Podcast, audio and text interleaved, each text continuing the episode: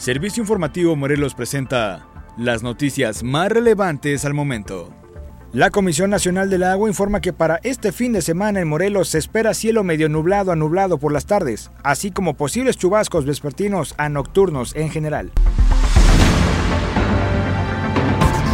El dirigente de la Central Campesina Cardenista, Humberto Sandoval Zamora, lamentó los robos de cultivos de legumbres que prevalecen en el campo morelense. Los campesinos tienen que cuidar su producción por las noches, dado que los delincuentes, además de la cosecha, se roban la maquinaria y vehículos, dado que no hay vigilancia por parte de la Policía Estatal, se quejó el líder.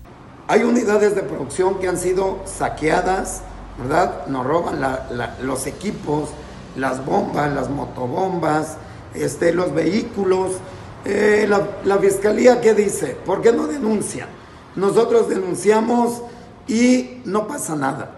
Eso para nosotros es grave. Hemos perdido a veces la confianza en la autoridad porque los resultados son nulos.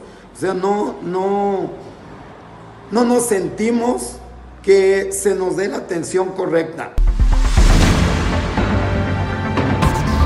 Las más de 1.600 escuelas y universidades de paga en la entidad esperan un retorno de alumnos que se fueron a la educación pública durante la pandemia. La movilidad escolar de la educación privada al sistema público fue del 70% de la matrícula desde marzo de 2020, pero el próximo ciclo escolar podría recuperar más del 15%, afirma Ichel Carmona Gándara, representante de la Federación de Escuelas Particulares del Estado de Morelos y Asociación de Institutos y Universidades Privadas, AC. Entre los factores por los que los estudiantes estarían de vuelta en las escuelas privadas es la reducción de las colegiaturas hasta de un 50% y el ofrecimiento de más becas para estudiantes. Nosotros esperamos que por lo menos un 15%. ¿Y a qué factor lo atribuyen? Tenemos un 70% de matrícula en promedio y estamos esperanzados en recuperar entre un 15 y 20%. ¿El 70 se fue? El 70% se movió.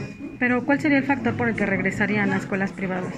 porque contamos con los servicios eh, necesarios para aplicar la modalidad híbrida y porque hemos disminuido radicalmente nuestros costos y los beneficios de beca y las posibilidades que existen para que puedan ocupar un espacio, porque sabemos que tenemos que hacer esos, a, veces hasta sacrificios, porque primero está la educación de los mexicanos y necesitamos abrir espacios para que ello ocurra.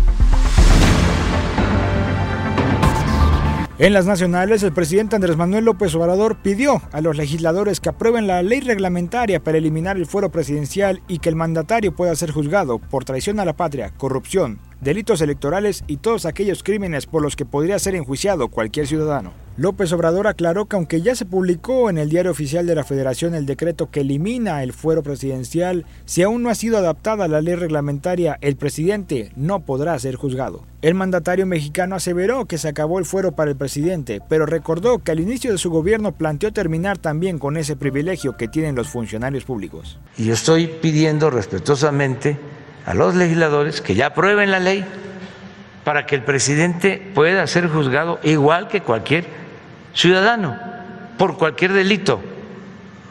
Se acaban los fueros en el caso del presidente. Ah, pero habíamos planteado para todos.